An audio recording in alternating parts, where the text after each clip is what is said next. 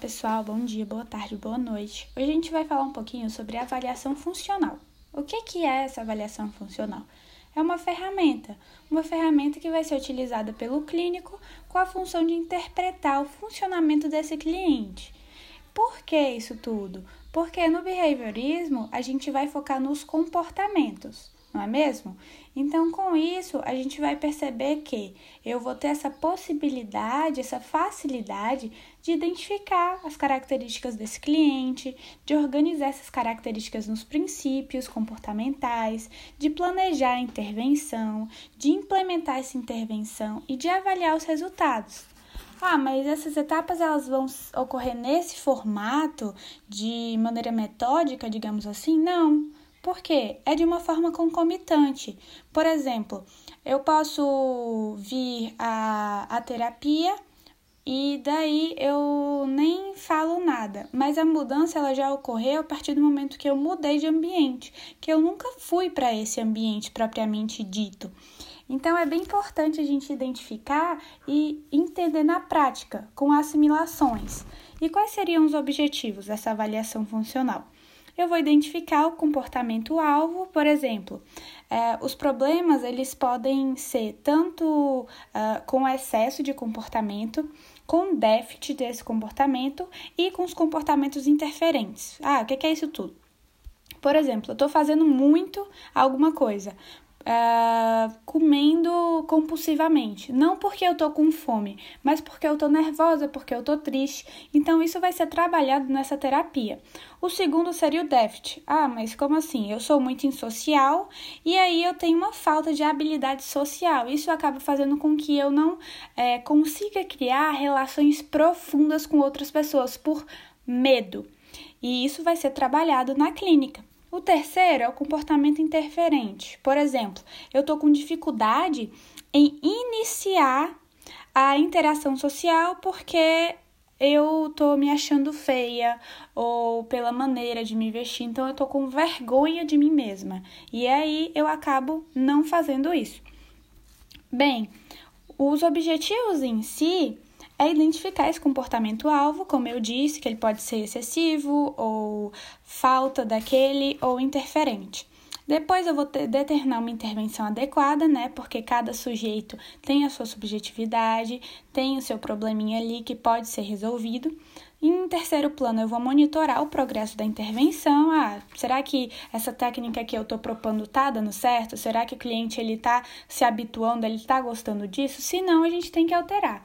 E o quarto, eu vou auxiliar na medida do grau de eficácia e afetividade da intervenção, que é aqui que eu vou ver se com esse auxílio, com essa proposta, a minha cliente está gostando daquilo. E como que a clínica ela deve ampliar?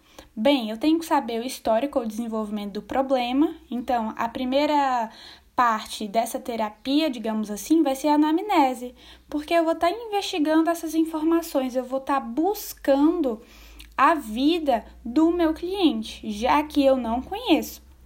Em segundo plano, vai ser essa história de vida do cliente não diretamente relacionada à queixa. Ou seja, eu vou perguntar outras coisas além dessa, por exemplo, desse excesso de comportamento, como comer compulsivamente. Por quê? Porque eu quero enxergar implicitamente agora nas entrelinhas. Porque talvez essa cliente ela não compreenda e ela não consiga entender que dentro dos detalhes pode ter sim outros motivos para que aquilo ocorra. Em terceiro plano vem a análise molar do funcionamento da cliente. O que, que é essa análise molar? Vai ser como que essa pessoa ela vai se comportar e quais vão ser os impactos aderidos naquela situação. Ou seja, vai ser essa avaliação do que está ocorrendo e aí se o clínico ele está causando é, um funcionamento bom, um funcionamento global do cliente, porque eu não posso estar em específico naquele plano. Claro que eu tenho que focar ali, mas dentro daquele plano eu tenho que focar na globalidade, na história de vida, nas entrelinhas. E daí, como que ele vai se comportar, no caso, o cliente, e quais vão ser os impactos para que isso ocorra, já que acaba sendo algo muito importante. E quais são as perguntas que vai favorecer o levantamento dessas informações? Ah, eu tô lá, tô na clínica, eu já entendi o que é avaliação funcional, mas como que eu faço isso? Bem, primeiro você pergunta o que que acontece quando você faz isso? Se você não fizesse, o que que aconteceria? Como que você se sente depois que você age dessa maneira? Por quê?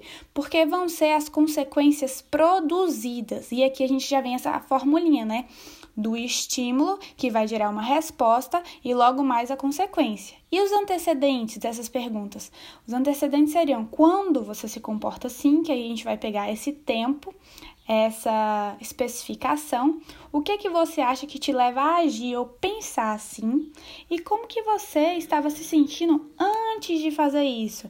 Então, o clínico no geral, ele tem que olhar os aspectos filosóficos é, ligados às entrelinhas ao que eu já sei, teóricos, que é a abordagem a qual eu estou utilizando e as informações, e empíricos relacionados às experiências. Então, isso tudo para a gente entender que, um exemplo, de que forma que as pessoas elas vão reagir aos comportamentos do cliente atualmente. O que, que aconteceria se esses comportamentos mudassem? se essas explicações elas podem ser ou não, ah, digamos que claras. Entendeu? O que, que é o comportamento funcional? Então, essa matéria em si, ela é baseada nessas etapas da avaliação funcional e juntamente com as perguntas antecedentes e consequentes.